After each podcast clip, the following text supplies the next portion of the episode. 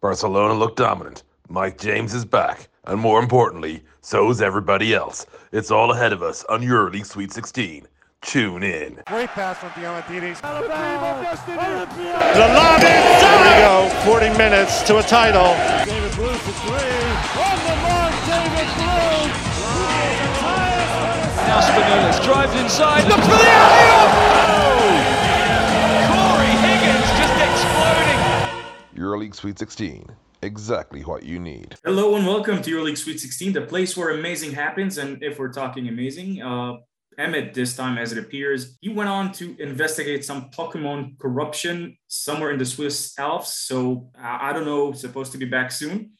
In the meantime, Lewis has his uh, courage beverage. Yeah, yeah, that's what I'm going with. Courage beverage. And so do I. Different kinds, by the way, different kinds. Uh, speaking of which, Lewis, how you doing? Doing good, doing good. I definitely need a beverage after the day I've had, but we've discussed that offline. No one needs to know about that. My day has went. How should we describe it? My day has went Basconia. No power. Uh, you, you got me.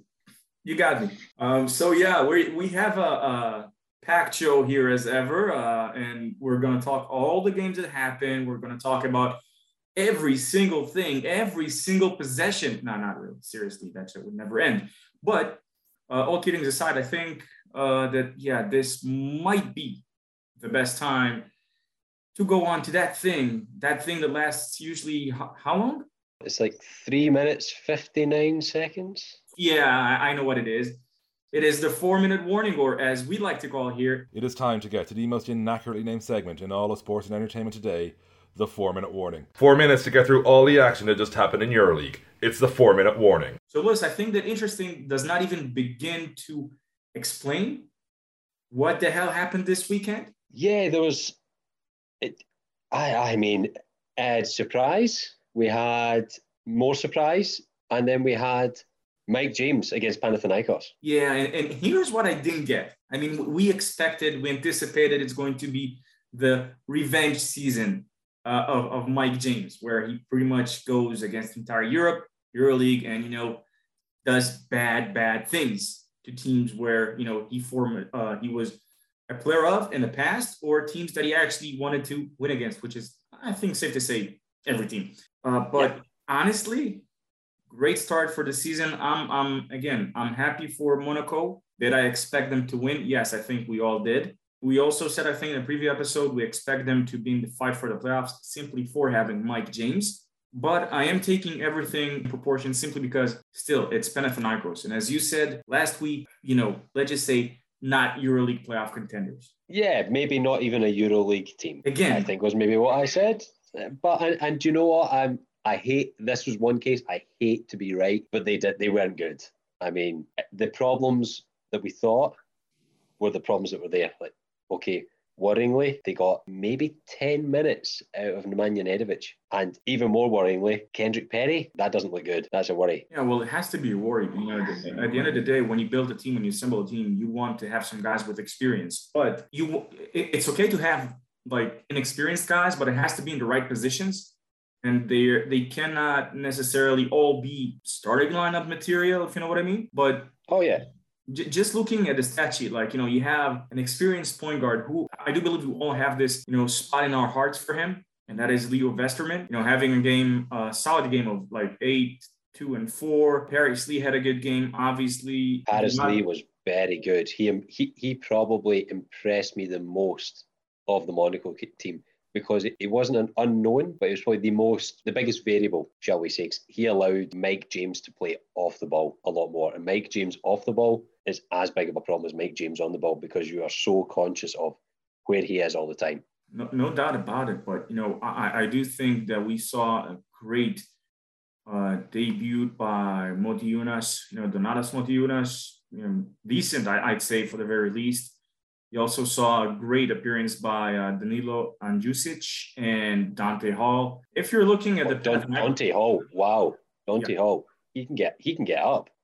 No doubt. Problem is when you look at the Panathinaikos roster, you, you're you're thinking like, who's going to be the savior? So you have Papapetrou, who obviously matured, and you see that he's taking a lot of things upon himself. But oh, it's yeah. just it's just like uh, there's just something is not working there in the front court, in the back court. You cannot really pinpoint something, but just say, yeah, that's a no. No, it was a hard no. That Okaro White brings a lot of energy. Howard Sant-Roos, similar, bring, brings energy, smart, good big body, but the parts, they just don't work. It's just, uh, you've got half of a jigsaw there, to be generous. Yeah, and generous we are, which is why we are not going to talk anymore about that game. I mean, at the end of the day, you can say it was pretty much anticipated, and that is what in fact happened. Let's move on to our second game that was played in Tel Aviv. I think it had all the makings of becoming a real slobber knocker kind of thing, you know? Like, I mean, the game itself, Maccabi goes up 17 points, then goes down to minus nine, and then came along Scotty Wilbekin. Crazy, crazy performance, which made you kind of wonder, you know? But uh, I'll ask you first what you make of this game. I'll, you know, say what I thought, and, you know, somewhere we'll meet in the middle for sure. So go for it. Oh yeah, definitely. Um, like we spoke about it on the preview, I was convinced Maccabi would only go as far as Scotty Wilbekin could take them, and Scotty needed a big season. We needed almost pre-Maccabi Scotty to come back. Wow, bang! First quarter, he looked like the best player in EuroLeague. He, he completely unguardable. Derrick Williams, a lot of energy, like crashed the boards, hustled, decent James Nunnally, shooting wasn't there, but he was getting in the right positions. You're kind of hoping Maccabi obviously had a, a very shortened preseason, very little time together, bit more rhythm. It could work. Bayern, on the other hand, I, I want to like that team. Like Deshaun Thomas, the original small ball American in the Xavi Pascual Barca days, superb. Augustine Rubit, like he done he done things, but it never really, never really wowed me.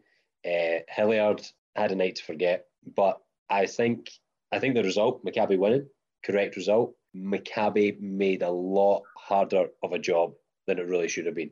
By like Trinchieri, good coach. Bayern not got a great team.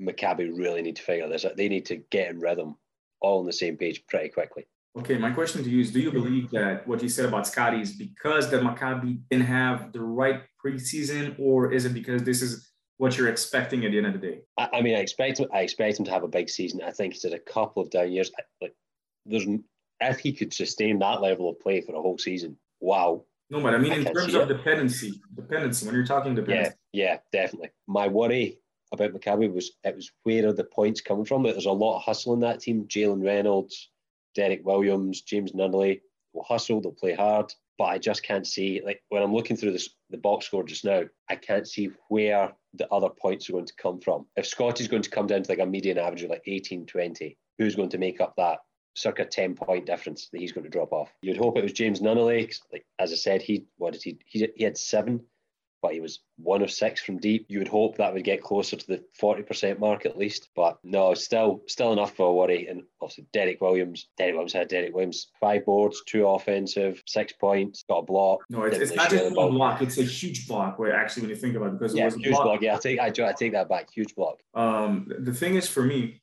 what is missing at least for now, is Maccabi needs to get more from who's expected to be their primary ball handlers. Because the moment that that will happen, you'll see Scotty more off the ball. The dependency on him will decrease over time. And this is something, again, I'm expecting to see. And if that won't, if that will not happen, then yes, it's going to be that dependency on Scotty all over. Uh, again, like we, we we saw in previous versions of Maccabi. I, I do believe that when all guys will get into game rhythm and game shape, that that is exactly when it will be the right time to judge them to see exactly where things are are at. I mean, it's the easiest thing for me right now to say, you know, this is not working. So yeah, James might not have made those those shots, but again, uh, eventually Maccabi got into a point where, you know, I, I think again, I think Coach Sfairopoulos thought to himself, you know what, let's just throw everything out the window.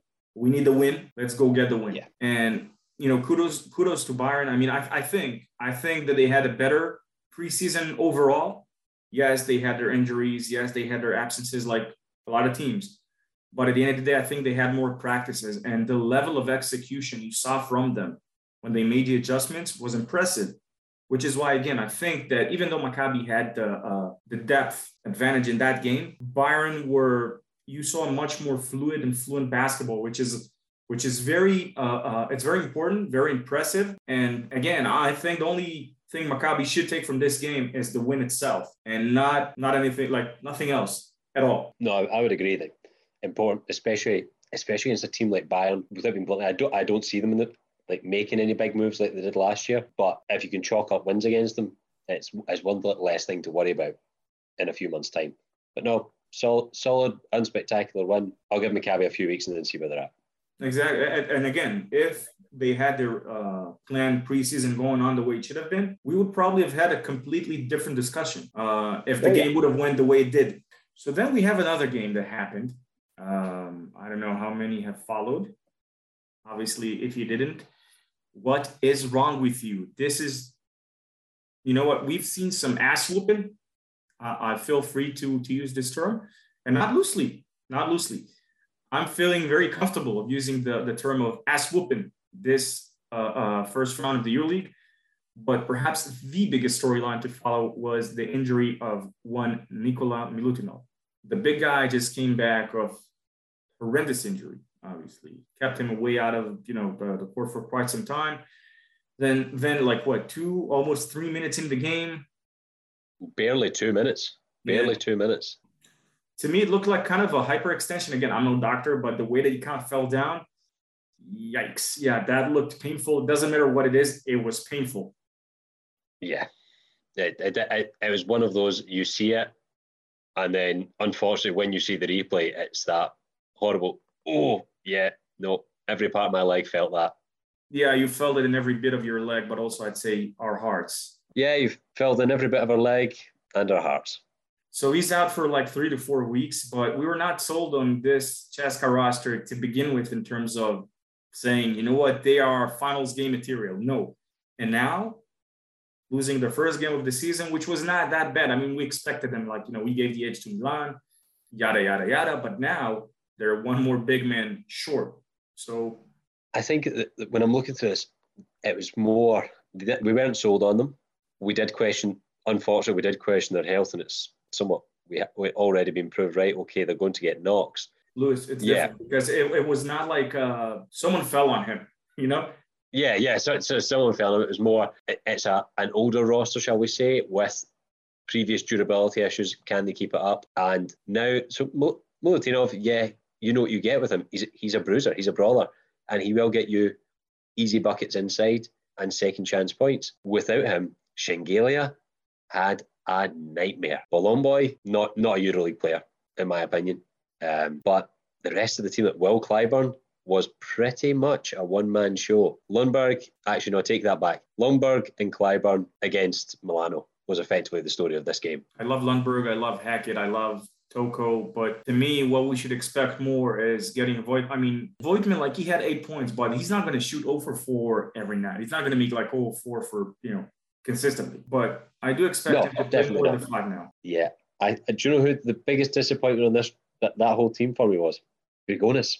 Three points, all free throws. Didn't really didn't really dazzle. Played 21 minutes. He had a couple of turnovers, one assist, one rebound. He just didn't he didn't do anything to, to be blunt. Yeah, I mean, when you look at it, remember we talked about the wings when we talked CSKA. We talked about their interior uh, game, and like how big is it is it of a surprise to you that you see that Hines Melli and Shavon Shields, you know, these three guys, when we're I mean still wing and interior guys, right? Finish like out of the um the team's PIR, which was 90, right? They are responsible for 60 uh, 66 out of the team's 90.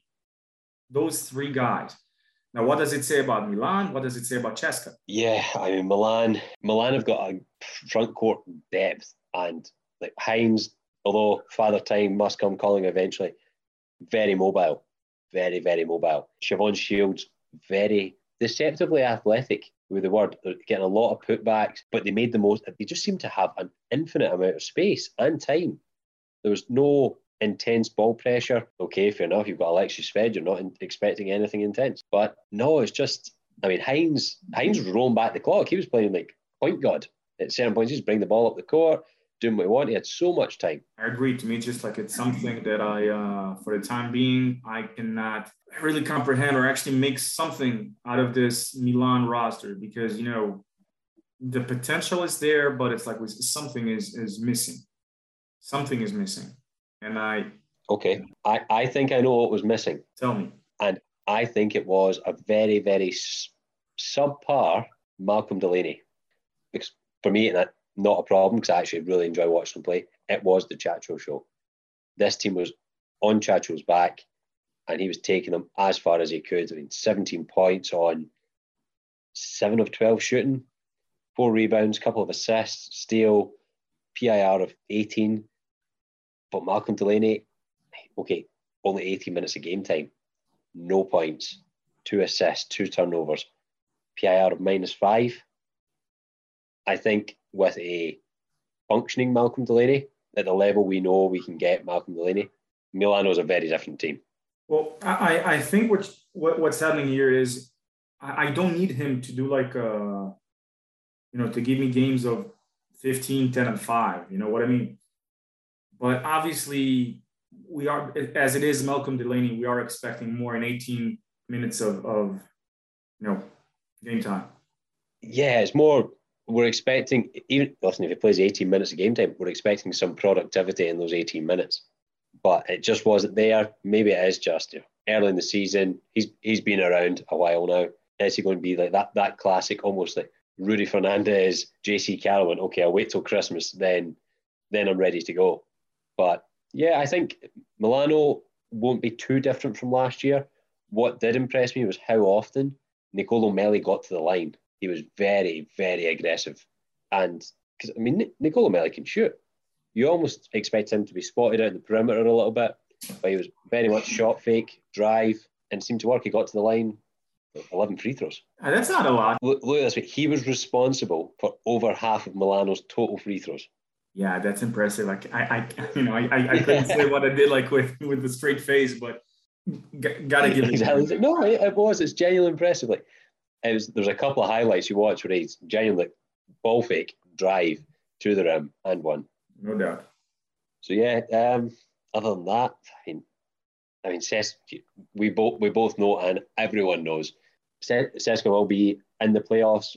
We're not going to judge them too harshly in one game, but what I would say is our fears or our thoughts on this roster were almost proven right in this first game. Yeah, but I think that in the next few games we cannot really uh, you know, judge them, like you said, especially when they are one big man down, and it is a serious big man. And I think it's time. You, you want to, you know, go to a little ass whooping kind of thing?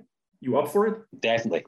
I mean, when I said surprise, this was the surprise. This was the surprise of the week. I mean, Real, they had like, they did like a one and done kind of thing. It, it only took them one quarter. Yeah, t- 10 minutes and it was okay, it's time to go home now. Yeah. And it was it was so surprising because they came out at, at one point. Madrid had went 12 points the first 12 points of the game unanswered against Efes, arguably with the best, not even arguably, with the best backcourt in Europe. And they looked shocked. Let's talk front court though. Still no Thompkins and Randolph. Now, how scary is that? Yeah. I mean, there's there's depth to this team that just wasn't used, which is terrifying. I mean, Jeffrey Taylor played nine minutes. Actually, I'm, I'm, I'm quickly looking through the box score. Yabusele was the only player on the entire Madrid team to play over 25 minutes. Only player. Everyone else was 20 or under. That is the level of depth this team have. Yeah, I mean, it's like they're built to withstand every single thing or, you know, that can actually happen. Crazy. And what what was probably the most terrifying part of this, if you are Coach Ataman, at the end of the game, if you're looking at the box score thinking, okay, these Madrid, they've got a good roster, they're capable of blowing anyone out on their night. Sergio Llull, Alberto Abalde, Rudy Fernandez, Jeff Taylor, Causeur. Five very, very capable shooters. I'm going to ask you, because I don't think you've seen it, how many three pointers did they make combined, those five guys? If I told you between the five of them, they attempted 16 threes, how many would you expect them to make? Which were the five? I don't know, like what, four, three? So it's Fab Rudy Fernandez, Alberto Abalde, Sergio Llull, Jeffrey Taylor. Five guys that c- can get hot in a hurry from deep. They made two. I was close. So Rudy Fernandez 0 for 4, Jeffrey Taylor 0 for 2, Fab 0 for 3, Sergio Llull 1 of 4. They are going to make more of those shots. You are not go- you are not going to get many nights where Rudy goes 0 for 4. What do you think is going to happen if puts their hands again on Jaycee Carroll and they and they get and they get him back? Yeah. So the Jaycee Carroll, Trey Thompkins, Anthony Randolph, they're three guys that buckets. Just get buckets. Especially like, all you have to do one corner, Anthony Randolph, other corner, Trey Thompkins, Tavares in the middle. Who gives a fuck about positions? Let's just play basketball. By the way, this right here is exactly why this show is marked as explicit. I was trying to be so polite. I was trying to be so polite, but I couldn't. They were just, they were terrifying. Like one of the highlights of the week was Tom Heurtel gets the ball at top of the key, turns, Alberto Balde drives off the screen, reverses, lob, Vincent Poirier, dunk. Great move. There was It sounds so elegant and simple. It was. It, it was. It was so beautifully simple. It was classic Pablo Laso. But there was at that in that play there were four different ball handlers. I think that Emmett really found himself the new team league pass kind of thing to watch. Yeah, I mean they were just they were so so good. What was probably the most shocking thing for me, and shocking just to look at it because they were so disruptive for Larkin and Micic. They just they didn't give them an inch. It was so difficult, and they've only been credited with four steals, which is very surprising because they just seemed to. The Efes had no easy plays. Anything in the half court was very, very difficult is because Madrid's got a long, switchable team. Everyone can get round screens. It just made it for a very, very long night. And Adam Hanga was classic Adam Hanga. He just seemed to be everywhere. To me, what surprises me the most here is it's not just their dominance and it's not just, you know, Anadolu Efes' uh, uh, inability to match them up. Because you can say it was the first game of the season. We're expecting Anadolu Efes obviously to get better. And when you look at the way that they started last year, you know, you can say, okay, we, we, we should not get overly worried. But to me, it's like last year, some people have actually started comparing what Anadolu Efes did, the dynasty of Maccabi, the, you know, in the early 2000s. Yeah. And just before the Final Four happened, I said, listen, there is a huge difference. Yes, they are playing the most spectacular, spectacular brand of basketball that there was in the EuroLeague last year. But at the same time, they need to win in order for us to actually say something like that. And in Maccabi's two years, I think, of their actually three years of dominance, they did not drop a whole lot of games. True, it was a different format, different league, but still, I, you know, just seeing this version of Madrid, you know, they are to me right now the title contenders. And and we said it in the first episode. I'm not, I'm not, you know, going away. I'm not shying away from what I said. I stand behind these words. So can we really, you know, put them in comparison to that dynasty? I don't, I do not know. I'm not sure. Obviously, only time will tell. But we're gonna, we we got ourselves, I think, one hell of a season this year. Oh, definitely. Because as much as I, I mean, we've just sang Madrid's praises. Efes weren't bad. Like Shane Larkin, PIR of 35, 21 points, six assists, one turnover, got to the line nine times. It's good going. Vasily Micic, okay. He struggled to get his passes off. That's probably only what he really struggled against Madrid's length. But Philippe Petrusev, fantastic debut. 16 minutes, 17 points, almost perfect shooting. Very impressive. He's definitely hit the ground running. But Madrid were just they just they they were on another level. To me, from Coach Ataman, I'm worried from what happened with you know Roddy Beaubois. I'm worried with what happened with you know Dunston that was contained in his like what 12 minutes 38 seconds on court with Krunoslav that okay you know you should expect these things I think from you know these numbers from from him so you can say it was decent but you look at the front court. yeah exactly. Like Pleiss and Dunston if that's the contribution they're going to get from him and you're like very much dependent on that like youngster called Filip Petrusev then this might be an issue. You look at Chris Singleton okay he only played like you know less than obviously 16 minutes. Contribution again could be better. Same can be said for uh, Moerman, but on paper, you know, the, the supporting act was not really supportive. So I, when I'm looking through the team, I expect I just expect a lot of movement off the ball, and it just wasn't there. And I think it was because they were shocked, but they were also suffocated. They could, they couldn't get an inch.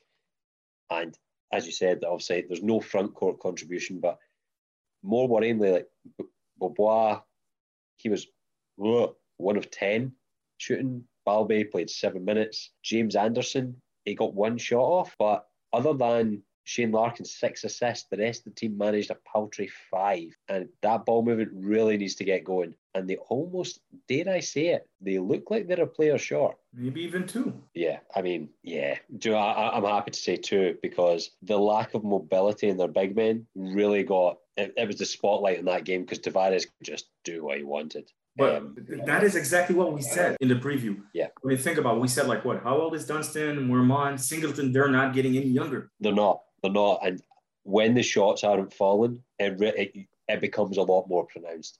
And I think they're not getting a lot of outside help. I mean, okay, you're not going to have a lot of nights where Bobo goes one of 10, which I can't believe I'm saying he went one of 10. I mean, the law of averages has to kick in at some point. But yeah, This version of Madrid versus last year's on a WFS in the best of five. What would have happened? I would take Madrid Exactly what I think. just because everyone's a year younger. I mean, Madrid, Madrid that's an old team. I mean, Laso's been very clever about putting a little bit of youth every year. Just I'll add this player, I'll add that player. So obviously he added Carlos Alocen, who didn't play, He said Roberto Abalde. I imagine, obviously Yabusele this summer, I imagine there's a couple more in the pipeline that in the next couple of years, yeah, I see them at Real Madrid. Yeah, I'm with you on that. As long as it's not Joe fucking Parra, he's not allowed to leave. Look, honestly, I'm one of his fans. I'm one of his fans. I like I like Joel Parra. Like I saw him. I, I know who he is. I know what he's capable of. And we're all waiting for him to leave Barcelona. Yeah. And uh, yeah, yeah, we are. But he's oh, he signed a new contract. Great. I can't wait to see what his release clause is now. Oh, yeah. th- this will be intriguing to say the least. Yeah. So no, but no, um, Madrid they're they're making moves to almost like future proof this team, but right now they look incredibly difficult to beat. Oh yeah, sexy brand of basketball, Oh yeah, very very watchable. which makes us wonder. And then we go from incredibly watchable basketball to what would you describe this as? which is exactly what I was about to ask when you think about it. when you go from this kind of offensive game to the game that we had in Zenit versus UNICS, and, and you know how how exactly. Do you know when I, I I I wrote myself a note about this game and I wrote organized chaos, and then I had to score out the organized. It was just chaos. Well, Emmett calls it a hot mess of a game. I think this is the best way to put it. And don't worry, I mean, yeah, we're bringing Emmett's name a lot, but once the investigation is over, and we'll see what is his future endeavor. Yeah, he'll probably get back, but he will get back. I think in a month's time, maybe less. Who knows? He'll definitely be here though. They this we can we can we can vouch for. Death, taxes, and Emmett will be back. Exactly. So yeah, so going from one hot mess to another, what was? I don't know what was the hottest or messiest part. Oh, actually, no, I, I do know what the hottest part was. The hottest part was Billy Barron. To me, I, I know Billy Barron. I know what you, you want to say something about him, but to me, the hot mess of the game became the moment I texted you guys where we're all standing in terms of our predictions. Like, look, I, I think Zenit was by double digits, like some either nine or 12 points. I, I really can't remember that point in time, but that was the lead. And it was like, I think the 38th minute, maybe. And Oh yeah, text- it, it, was. It felt like a safe text. Yes, it, it was a very, you know, guys, Emmett, 404, actually, sorry, 505, Moses, 505, Moshe, also 505, and Lewis as well. And the minute I press send is where Isaiah Canaan goes bloody crazy. He goes full frenzy mode, and all of a sudden there's a, there, there is a game. Yeah, I mean, if he'd done that a couple of minutes earlier, it would have been nice. But no, he did. It was just all of a sudden. Like, I mean, he's getting offensive putbacks. Oh yeah, yeah. We, we we want to win this game of basketball. I forgot about that. Let's do that. Yeah, so Lewis almost had a perfect 505, but me and Emmett ended up being with the 505.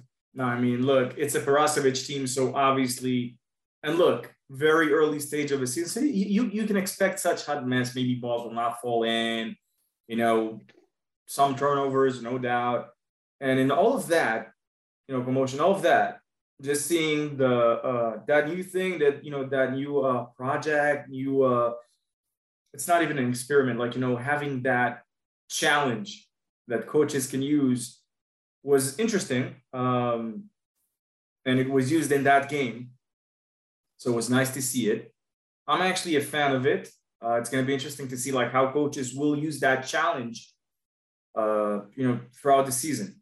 I personally am not a fan of it, but I think I think there's scope for it to be used. I don't think it will get used a lot throughout the season, but who knows?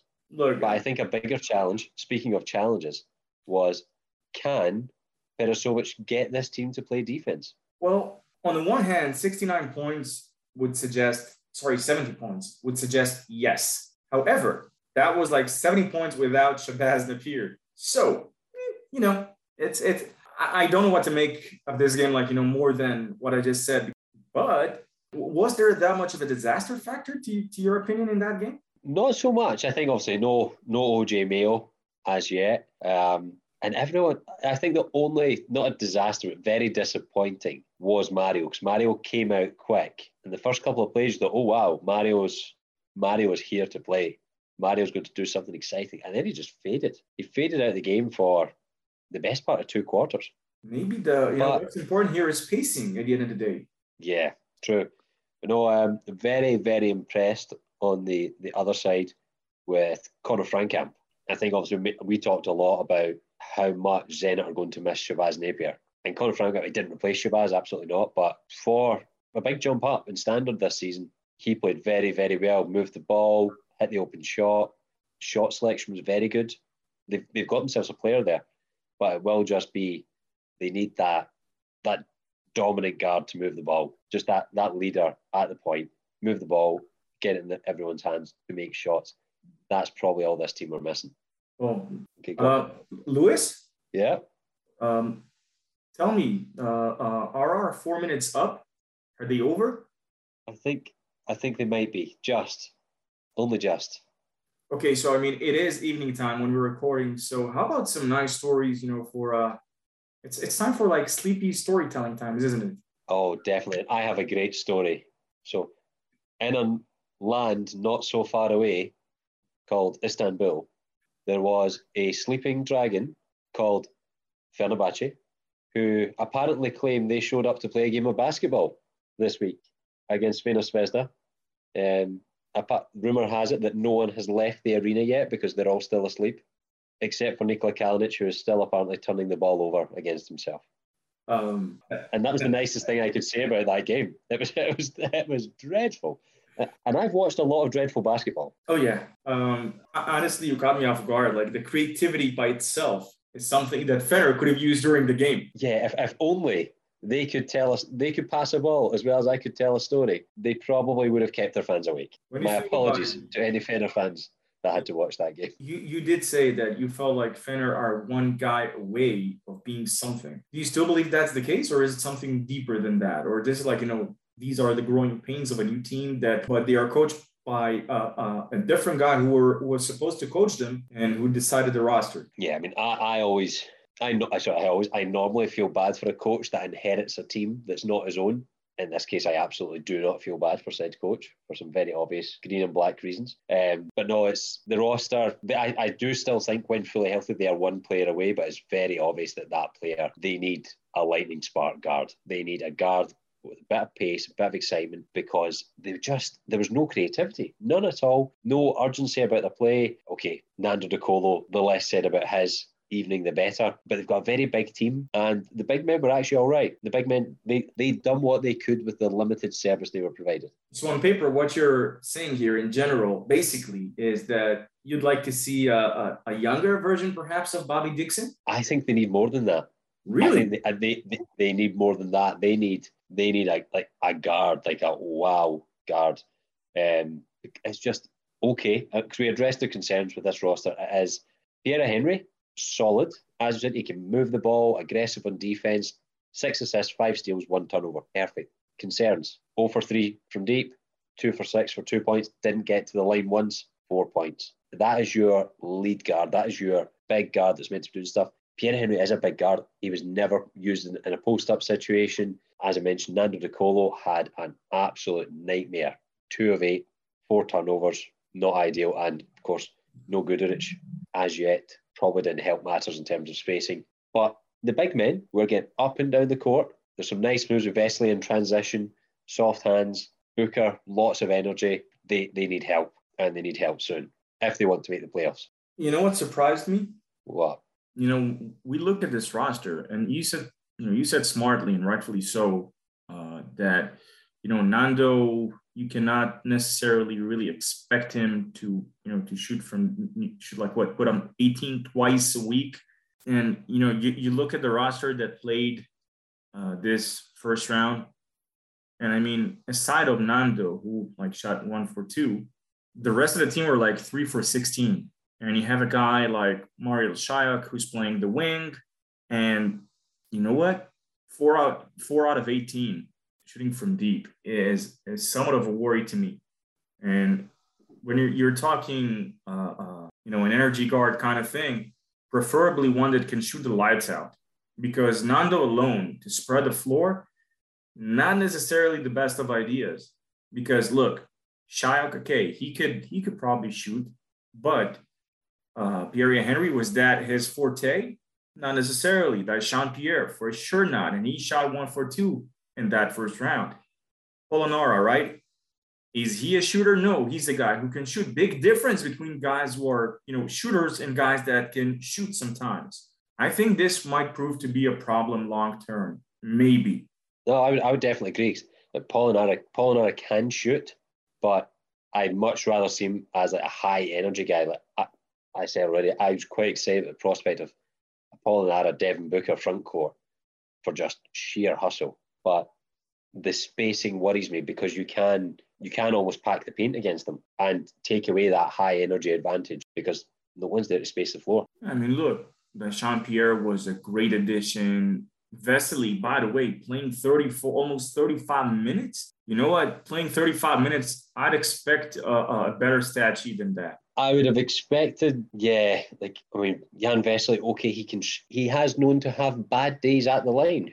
Anyone who was at the final four in Berlin will testify they saw him have an absolute nightmare at yeah, the free but throw he, line. he, he didn't shoot once. From, he didn't reach the free the free throw line once. So that hack a Czech kind of thing that I coined like all those years ago was not even relevant. No, and it's the fact he, he couldn't get he couldn't get to the line at all. Yeah, that's a worry because if you've got DeColo who's having a bad night, Vesely's having a subpar night, who's who's driving this team on? You know, it's um going from in terms of look, it, it was it had some like you know, the way it ended. It was kind of you wanted to keep on watching, you know, because when sometimes when you have this pain, you kind of really want to see how bad it can get. And Yeah, it was so it was so bad it was almost becoming good. Yeah, like the nail biting end was was pretty good. I'll give them that. I'm pissed at Nando though that he found like that right spot to to call game before like you know I, I would have been okay with the game going to that final second, but you know it is what it is. Um, letting that sink in, I think we can go and move on to a, a, a different game that was, I mean, the game that took away my perfect week of predictions, uh, and Emmett was essentially the only one to pick Villeurbanne over Žalgiris Kaunas. Now, okay, probably he's kind of investigating some green Pokemon. So I'm trying to understand, you know, how he anticipated that loss of Žalgiris Kaunas. But when you look just, you know, pure stat sheet and, you know, watching that game, seeing that whenever, you know, Žalgiris just made an attempt for a comeback, they've hit a wall. That is, Yeah, I I just I, I I'll give Emmett this one because I, I mentioned it. Villeurbanne are they, they've got a good track record in the EuroLeague at home against sides. They make it difficult. That arena is a difficult place to go. But I was still surprised, very very surprised, especially when you saw in the early going that Geoffrey Lauvergne looked very engaged, which probably leads into the reason most people would have watched the game would have been to see Victor Wembanyama's debut, which I mean, to me, is probably the talking point of the game. He struggled in his in his mammoth three and a half minutes of game time. he needs to grow into his own body. He's like, you see that he's very raw. There is a lot of, Yeah, it's, it's okay. I love it actually. I yeah, love it. but. I, I, yeah, it, it's the I, you you saw him struggle in the the exact place you thought he would, but it's when you did. I, I, he, he's dominated at every level he's played at. See when you saw him matched up against Geoffrey Lauvergne, you went, oh wow, that boy is paper thin. And Geoffrey Lauvergne, he's strong, but he's not a bruiser. And there could be some long, tough nights for Victor Wembanyama in EuroLeague. you know, it only makes you tougher if it doesn't kill you. But first. then you go to, yeah, that's true. If it doesn't kill you first, thankfully Felipe Reyes has retired, so he doesn't have to deal with that. also, David Blu, you know, he kind of a bruiser. Yeah, yeah, Actually- very much so. and Sean Stormroot. Like uh, we, we have an award named after these two, uh, different awards, by the way. But you know, that's like for a very, very down the line show. Uh, to me, I think Emmanuel Mudiay is somewhat of a place for worry uh, because he's the guy, supposed to be the guy. Nobody's expecting, you know, Mantas Kalnietis to be the man for Žalgiris. And if you're the, if, if that's the guard, like, you know, that's uh, what Mudiay is giving Žalgiris, like, okay, 12 points, that's like a, a decent amount of, of, of points coming from him. But, you know, two assists to five turnovers, like a negative, a negative ratio in terms of assist to turnover ratio. But it's not just that. It's like that is a one to 2.5 ratio. That is insane. It, it, it, it, wasn't good viewing. It wasn't good viewing. Like I, I there were some other parts that the Australia X did impress me. Mudiay, he he was the big variable going into this season for this Kaunas team because if he if he came out with the size and the pace at the guard spot and he was able to make shots, they got themselves an absolute steal. However, there was a high potential for it to go the other way as well because not much of a shooter struggles through contact. Yeah, that, and I think yeah. we've found out what version we're getting so far. That, that's a big problem when you think about it. And, and to me, an even, an even bigger one is I have a lot of respect for Janis Strelnieks, like a whole lot of, right? But what does it yeah. say if that's the guy who finishes the game with like the biggest PIR? You expect him to, to knock down shots, but he, you know, even had like one assist and one steal, no turnovers, which is, you know, much better, like way better than what we could say for Mudiay, even though they're playing two different positions, if you know what I mean. Yeah, no, definitely. Like when you look at when you look at Kaunas' shooting, they made eight shots from deep. Strelnieks had half of them. And again, One he's no young kid. He's no young kid. Shots. No, like you, you know what you get with Strelnieks at this point, and you'll get a couple of nights where he will go off, like he did against Villeurbanne, but divert to the mean at a certain point. And no, I, I think I think it could be a long season in Kaunas based on what I saw the other night. Yeah, if it doesn't improve quickly, like having a guy like Josh Nebo who has his obvious physical advantages, uh, he's and here's something that I actually said about him before. He's very dependent in a point guard playing next to him. So uh, that's something to uh, to actually follow when you think about it. Definitely. And one last point in this game before we go to arguably the most predictable game of the week. Okobo, very pleasant surprise. I'm curious to know how how he goes over the rest of the season. But what I saw, I liked. He, do you know what I will say? And I'll leave it at this. He showed the version of what you thought you could get out of Mudiay a few years ago. That was the Okobo you got. Aggressive, physical, moved the ball a bit, made his shots. It's a much more simpler question to me. Um, okay. What cereal did he had that morning? because I, I wanted to. I mean, yeah. I mean, he he had almost one free throw away from the perfect shooting night, which apparently someone else done later in the week. But we will discuss that soon. So this was probably the team that we we disagreed about the most. You you really liked them. I had I had big reservations about their athleticism and verticality. And would you say we found out anything new about either Olympiacos or Basconia this week? Nope, not yet. Not a thing. And this was, I suppose, this was kind of a, a similar start to, as Real Efes. Olympiacos came out and just, it was a smackdown. First quarter, they were up by nearly almost 20 points. Then they took their foot off the gas in the, the second quarter. Second quarter, they won 19 9 by the half. I mean, it wasn't pretty. They were up 47 22 at the break, which, I mean, Athens, not a nice place to go, especially Athens with fans. And you are down 25 at the break. Where do you go from there? Well, I'd say first that their, their shooting from outside that evening was perhaps something. Uh, it's it's a recurring recurring thing, I think, for a lot of those teams uh, at the beginning of the season. So maybe we should not make a whole lot of it.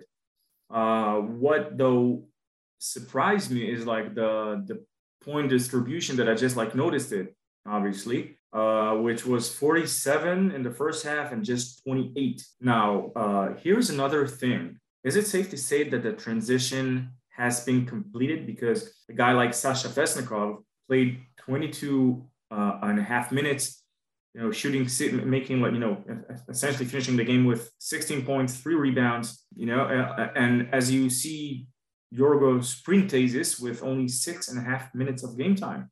That, my friend, is intriguing. That's a, that's a big move minutes. I mean, Sasha Sasha got hot. He got hot in the game, and they they are clearly going to rely on him, rightly so, because he is in that sphere of top EuroLeague forwards, especially in the offensive end. But Printezis only getting six minutes. That's that that's huge. And here's another uh, thing. Look, Olympiacos had like 20 assists, 11 steals, and only six turnovers. Which is, you know, if if I wouldn't have told you that, like, you know, it was against Basconia, you would have gone wild. Just looking at a Basconia roster, their current roster, can you really say that they had, like, aside of being potentially a good rebounding team, do you see like someone that can press the ball and that could have interfered Olympiacos' game flow? I can't. I, I can't. And just when you're saying about turnovers, Baskonia coughed the ball up 21 times. I mean, you look through a team that at the point guard, they've got Jayson Granger. Arturs Kurucs led the team in assists with five. That's a worry. I just I just can't see where the ball movement's coming from on this team. Yes, they've got they've got injury problems. There was no Alec Peters, um, but they're still missing. They're, they're missing that classic Baskonia guard who will guard you from the inbound, and you will not get a break for 40 minutes. And again, it's uh, to me, it's it's like there's no D whatsoever in terms of again just to press the ball. For Olympiacos, I would be worried that you know only 75 points, though it is impressive on 20 assists. You gotta admit, you know, I just mean, it 20 assists, only six turnovers. Yeah, that's. I mean, that was mightily impressive. I mean, okay, yeah. And in no, no, no Wade Baldwin for Baskonia. What? Yeah, so obviously Baldwin, he didn't play for Basconia, but is that is that the needle mover it needs to be? No. Oh, I mean Olympiacos. When you think about it, it's like when shots will fall in from deep. Now you're talking crazy offense. I mean, look, Thomas Walkup just two points in 15 minutes. Tyler Dorsey, uh, uh, shooting night of 104 from deep. You're not going to get that each and every night. It's crazy. Oh, de- definitely not. I mean, you would expect. I mean, they had they shot as a team 29%. You would expect that to be closer to the 33 to 35 range over the course of the season. And they, and they are going to have nights where like Lucas, he can get hot. Dorsey can get very, very hot. Sasha, muy caliente, as we like to say. Interesting is the way I'll put it there. They've, they've got a lot of a lot of options, but I don't think we learned anything new about these teams. If anything, Baskonia are a lot worse than we oh. actually anticipated. Yeah. That leads us nicely into the probably the the most predictable result of the week. Alba Berlin, Barcelona, in Barcelona. There was always only going to be one winner. Any thoughts, Moshe? Yes, actually, two. Okay.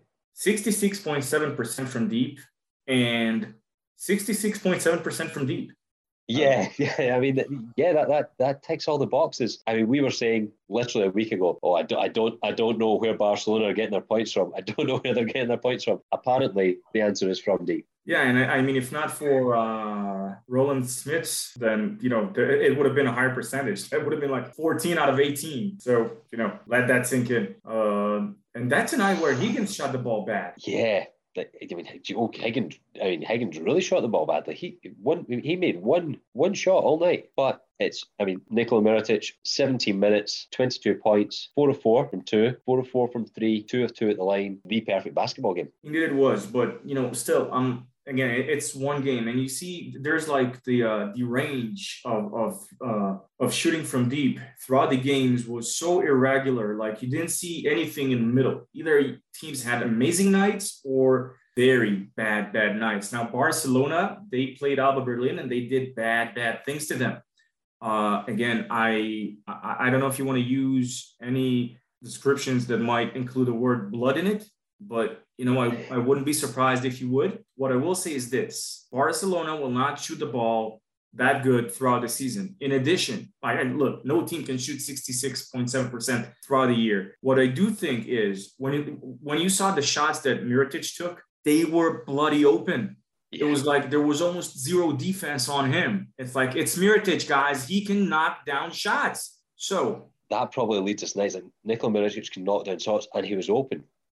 You know what? Everyone in this Barca team was always open. Yeah, but that's the thing. 20, 28 assists on 39 field goals. Look, I, I, I understand it, but to me, it's, you know, it, it's rather simple. When shots from deep are falling in, uh, you know, it makes it a hell of a lot easier to shoot the ball from inside. You got defense, you know, the defense running up and down, left and right, trying to close out, you know, trying to uh, uh, to contest shots, it's it's crazy. But essentially, when you shoot the ball this well, I would expect to see a, a, a relatively good percentage of field goals from inside. Yeah, and I would agree, and that's probably what made it more interesting. I was like Nikola Mirotic, open, four or four. Jokubaitis, good game, solid, two for two. Kyle Kuric, of course, two from two. Who else? There was also Roland Smits couldn't get anything going outside. But your man, your man like Rovitola. Do you know what? He can do what he wants wherever he wants. No, nine points, three of three shooting, seven assists. I said last week I thought he was the perfect guard to come off the bench in this system and just move the ball and hit the open shot. Probably my most interesting takeaway. Okay, Barcelona are not going to shoot nearly 67% from deep on the season. However, they shot 67% without Alex Abrines. That bodes well for the next little while while he's not with the team. And when he comes back, they're not going to be so reliant on Abrines spacing the floor. Corey Higgins, of course, will have better nights than this. He's Corey Higgins. He's going to have a lot better nights than this. They done as expected, but I think it was interesting to see how they got their buckets. No doubt. To me, on the, other um, hand, Alba Berlin. Yes, exactly. And it's not just them. It's like you're going to have a pure fight between them, uh, Panathinaikos, Baskonia. You know, if things continue going um, this way, I mean, hell, I wanted to say that no matter what, you know, the, uh, uh, no matter how big of an explosion, the magnitude of, of the colossal disaster factor that UNICS might prove to be, it's like even in their worst of dreams, they cannot finish as the 18th seed. That says a whole lot. Yeah, I mean, I, I we, we knew Berlin were in for a rough season, but then I think when we saw it in reality, and when you look through this roster, it's it's a weak team. It's a really, really weak team. I mean, Tamir Blatt, I, I like Tamir Blatt as a player, but is he is is he a needle mover at EuroLeague? Absolutely not. Zusman had a he, he, he had a do you know what he had what, what I say is a typical Zusman night. He done a, a little bit of this, a little bit of that, against a good Barcelona team. Marcus Eriksson, I love Marcus Eriksson. He had the worst night. If he went in thinking this is a revenge game for what Barcelona done to me, then no, didn't happen, didn't work. He had the, the game of nightmares. It's like, and again, I, I don't know if you'll support me, but it's like they avenged what he did to them in their eyes. Oh, yeah. Oh yeah, definitely. Oh, Marcus Eriksson, he's come back. Oh, we'll show him how to shoot, and that, and that's what they did. Yeah. You know, uh, it'll be a lot. It's going to be a long year for Berlin. I think it'll be interesting to see how long they stick with with what they've got. Look, all kidding aside, I'm not so sure that they are as bad as they were against Barcelona because it was Barcelona, and you know, you usually want to start off the competition if you're Barcelona, if you're Madrid, sending a message like a shockwave throughout the continent. Yeah, I mean they're obviously at home. Madrid, Madrid, and Madrid against Efes. Barcelona were of the one of the first games back with with a crowd at the Palau. Yeah, okay. They want to send a message. They want they want bums on seats for obvious financial reasons. Yeah, I mean they want to send a shockwave throughout the continent. So if that's the case, you know, Berlin, Alba Berlin were just like you know they were in the for sure the wrong place, for sure the very wrong wrong time. Now it's like you know you, you can say okay they they have proven us right in terms of how bad of a season they can have but maybe they're not as bad as we make them to be because again circumstances you know what i mean? Yeah. I mean lo- looking at it from a different angle okay they are bad the roster's weak did i think they were a basconia no. I thought berlin were kind of what i expected them to be. Yeah, I, I, i'm with you on that i think. I am you know, without noticing. I think that our four minutes are just about to be up. I think I think we made it. I think we've done a good job staying within that time frame. We sure did. We sure did. I suppose when we talk about the games coming up this week, it's it's probably a, a kinder calendar to pick a pick a game you really want to watch because there was a lot of good games last week. This week, the the, the, the scheduling overlords have been slightly kinder. Yes, they have. So I mean, in terms of cards, you know, the Thursday card has Žalgiris versus Zenit, Panathinaikos, Fenerbahce, Maccabi Tel Aviv, uh, Crvena Zvezda, Bayern Munich Bar- versus Barcelona, UNICS Kazan, AS Monaco, which is oh yeah, actually that's the uh, the Friday card. You know the, Friday card, yeah, yeah. Uh, so UNICS Monaco, which is a great way to start that day. Uh, Anadolu Efes versus CSKA, Damn. Alba Berlin, yeah. Asvel, Olympiacos. What? Oh, sorry, sorry. You, you said Alba Berlin Asvel and I fell asleep. Sorry. I legit thought something was broken. it is you, my friend. You're broken. You are broken. I'm keeping that as it is. Alba Berlin versus Villeurbanne. Olympiacos versus Real Madrid. So early in the season, but you gotta love it. Basconia Milan. And yeah, That's that us. Yeah, that's us. That's your games. Yeah, that's actually very nice. So we got a 4 5 split. Pick your two games to watch. Tell me why, shortly though. Okay, super short. Um, give me on the Thursday card Zalgiris Zenit just to see if we can get a bounce back game from Zalgiris.